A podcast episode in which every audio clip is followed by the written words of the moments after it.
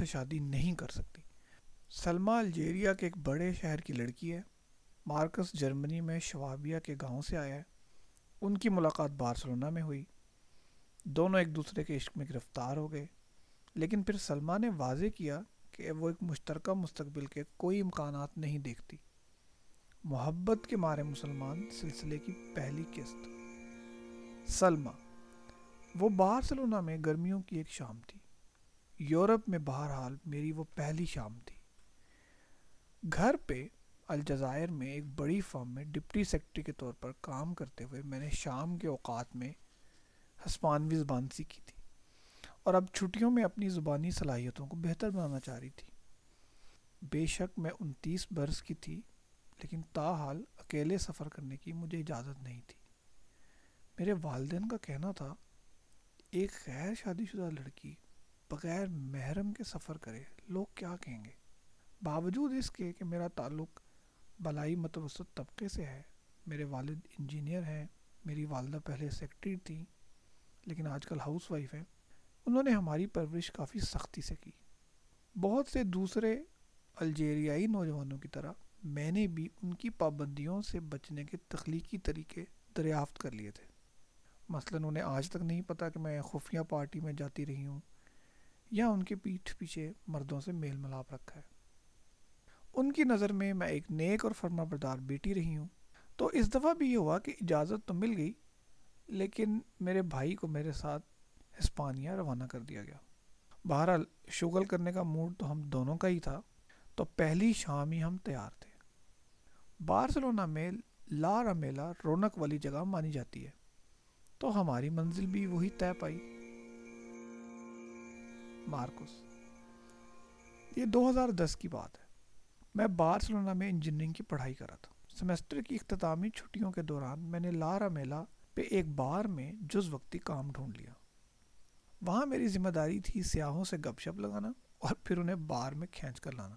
اس کام سے دن میں میں کچھ یورو کما لیتا تھا۔ سلما اور اس کا بھائی ایسے ہی دو سیاح تھے۔ میں نے انہیں چھ بیئر صرف دو یورو میں کی پیشکش لگائی۔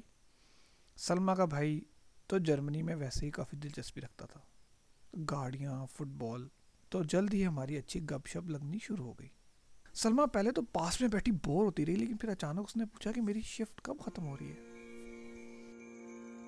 سلما میں صرف تھوڑی بہت تفریح چاہتی تھی۔ میں پہلے کبھی بارسلونا نہیں آئی تھی، تو میں نے سوچا کہ یہ شخص شہر کو جانتا ہے، لہٰذا مجھے گھما پھرا سکتا ہے۔ تو اسی لیے میں رات دو بجے دوبارہ اسی بار میں واپس آئی۔ مارکوس۔ میں کام سے فارغ ہوا ہی تھا کہ مجھے بتایا گیا کوئی میرا پوچھ رہا ہے۔ سلما اکیلے آئی تھی، بنا اپنے بھائی کے۔ اور تو باہر میں کوئی تھا نہیں، لیکن بار والے نے ہمارے لیے ایک کاکٹیل مکس کی۔ کیا ہی مست ماحول تھا۔ میں اس وقت تنہائی کا شکار، ایک طالب علم تھا، اور وہ ایک خوبصورت دوشیزہ اسے یہاں وہاں سیر کروانے میں مجھے کیا امر مانے ہو سکتا تھا۔ وہ ایک ہفتہ بار سننا رہی۔ اس دوران ہمارا رشتہ خالص دوستی تک تو محدود نہیں رہا، لیکن سنجیدہ تعلق بھی اسے نہیں کہہ سکتے۔ وہ مسلمان تھی، لیکن شراب بھی پی لیتی تھی۔ ویسے بھی اس وقت اس کے مسلم اور میرے غیر مسلم ہونے کا ہم دونوں کو کوئی فرق نہیں پڑا۔ سلمہ ہاں بارسلونا آنے سے پہلے بھی میں کچھ مرتبہ پی چکی تھی۔ ایک دو بار سگریٹ بھی پی جو مسلمان عورتوں کو نہیں کرنا چاہیے۔ میں نے کبھی ثقاف یا ڈبتہ بھی نہیں اوڑا لیکن پھر بھی مذہب میرے لیے ہمیشہ سے اہم رہا ہے۔ میرا اللہ کی وحدانیت پر ایمان ہے۔ میں نہ صرف سور کا گوشت نہیں کھاتی، بلکہ صرف حلال گوشت کھاتی ہوں۔ اسلام پر میرا پکا ایمان آج سے نہیں، بلکہ میری پرورش ہی انہیں خطوط پر ہوئی ہے۔ یہ ضرور ہے کہ میں نے ایمان کے اصولوں کو اپنی سمجھ اور وقت کے تقاضوں کے مطابق ڈھالا ہے۔ بہرحال، ایک ہفتہ بارسلونا میں گزارنے کے بعد میں اپنی بہن کو ملنے پیرس گئی۔ واپسی پر ایک رات پھر بارسلونا میں گزاری۔ ان دنوں رمضان شروع ہی ہوا تھا، تو اس دفعہ میں نے شراب سے پرہیز کیا۔ لیکن میں مارکس سے تو ملنا چاہ رہی تھی۔ پیرس سے واپسی پر میں نے اس کے لیے ایک ماڈرن پجامہ خریدا تھا۔ پہلی ملاقات کے دوران ہی مجھے اندازہ ہو گیا تھا کہ یہ وہ بندہ ہے جس کے پاس صرف دو ہی پجامے ہیں۔ مارکس، بارسلونا میں ہماری آخری رات بہت حسین بلکہ جادوئی تھی۔ ہم ایک دوسرے کے بہت قریب آ گئے۔ لیکن ساتھ ہی ساتھ ہمیں معلوم تھا کہ اس رات گزرنے کے بعد یہ سب ختم ہو جائے گا۔ اور پہلے پہل ایسا ہی ہوا۔ کچھ مہینے ہماری اسکائی پر بات ہوتی تھی اور پھر رابطہ منقطع ہو گیا۔ میری پڑھائی ختم ہو گئی اور میں جرمنی واپس آ گیا۔ میرا تعلق شوابیہ کے ایک چھوٹے گاؤں سے ہے تو وہیں پاس میں بطور انجینئر میری ملازمت ہو گئی۔ پہلی بار زندگی میں میرے پاس چار پیسے جو آئے تو سوچا کہ کرسمس پر کچھ ٹور کیا جائے سلما بارسلونا کے کچھ عرصے بعد میری ایک الجیریائی شخص سے شناسائی ہوئی، جس کے ہمراہ میں دو ہزار بارہ کا نیا سال ایمسٹرڈیم میں منانے والی تھی۔ لیکن ہمارے سفر سے تھوڑا پہلے ہی اس نے مجھے دھوکہ دیا۔ ایمسٹرڈیم کے پروگرام میں اب میں اکیلی رہ گئی۔ جانا تو میں اب بھی چاہتی تھی، لیکن اکیلے نہیں۔ نئے سال سے دو تین ہفتے پہلے میں اسکائپ پر لاگ ان تھی اور اتفاقاً مارکس بھی وہاں موجود تھا۔ ایک سال سے ہمارا رابطہ نہیں ہوا تھا، لیکن بات چیت دوبارہ شروع ہوئی تو بہت اچھا لگا۔ پتہ نہیں کیوں، لیکن پہلی بار کی طرح اس مرتبہ بھی مارکس فوراً قابل اعتبار لگا۔ میں نے اسے اس دھوکہ باز شخص کے بارے میں بتایا اور اپنی ایمسٹرڈیم والی الجھن کا بھی ذکر کیا۔ فل بدی وہ کہنے لگا، میں تمہارے ساتھ چلتا ہوں۔ ایک رازدار دوست کے علاوہ میں نے کسی کو نہیں بتایا تھا کہ میں ایک اجنبی جرمن شخص سے ملنے جا رہی ہوں۔ اور ظاہر ہے اپنے والدین کو تو بالکل بھی نہیں۔ بنیادی طور پر میں مارکس کو ٹھیک سے جانتی ہی کب تھی۔ بہرحال، اس کا ارادہ مجھے ایک طے شدہ دن اور وقت پر فرینکفرڈ کے ہوائی اڈے سے پک کرنے کا تھا۔ لیکن اس دن وہ وہاں آیا ہی نہیں۔ میں پہلے ہی ڈری ہوئی تھی جرمنی میں اکیلے جہاں مجھے زبان بھی نہیں آتی۔ مجھے نہیں پتا تھا کہ اس نے کتنا پکا وعدہ کیا تھا۔ بہرحال، چار گھنٹے بعد آخر کار وہ ہوائی اڈے پہنچ گیا۔ اصل میں وہ اپنے شناختی دستاویزات بھول گیا تھا۔ لہٰذا اسے دوبارہ جا کر پھر واپس آنا پڑا۔ اس نے مجھے فون پر اطلاع دینے کی کوشش کی، لیکن کسی وجہ سے رابطہ نہیں ہو پایا۔ مارکس یہ صحیح ہے کہ سارا کچھ پلان کے مطابق نہیں ہوا۔ اصل میں میرا ارادہ میڈرڈ کسی کے پاس جانے کا تھا۔ لیکن پھر میں سلما کو لے کر گاڑی میں جرمنی ہی میں گھوما۔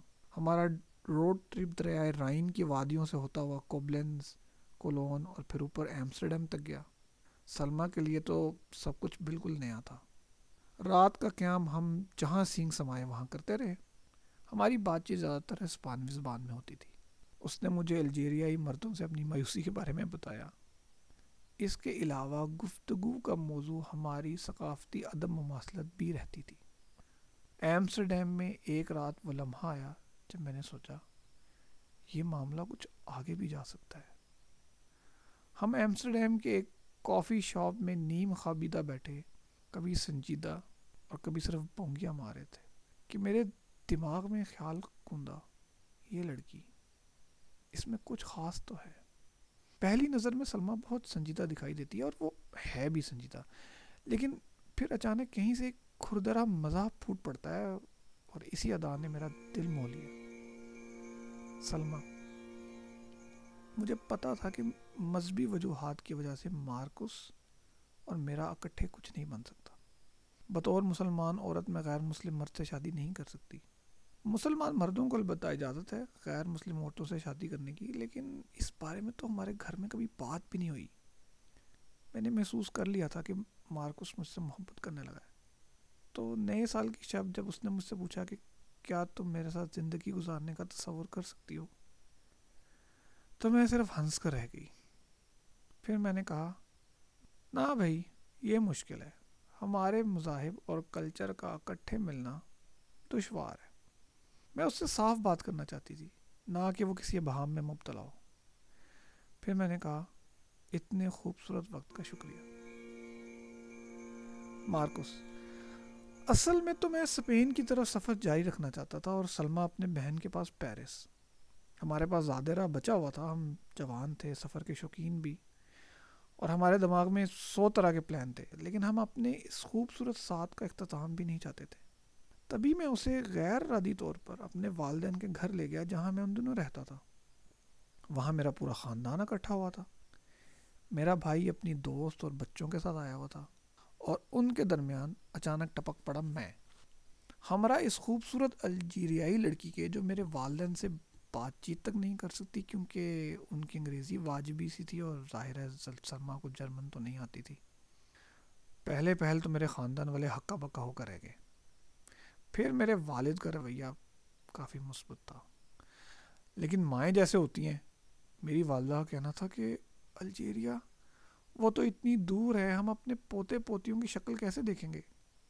تبھی اچانک میری بھانجی اپنے کھلونا مائکرو فون کے ساتھ وہاں نکلی۔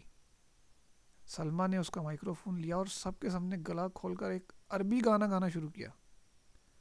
گانا کم تھا اور جرت کا مظاہرہ زیادہ۔ اس کے بعد تو سب گھر والے جیسے سلما کے آگے پیچھے پھیلنے لگے۔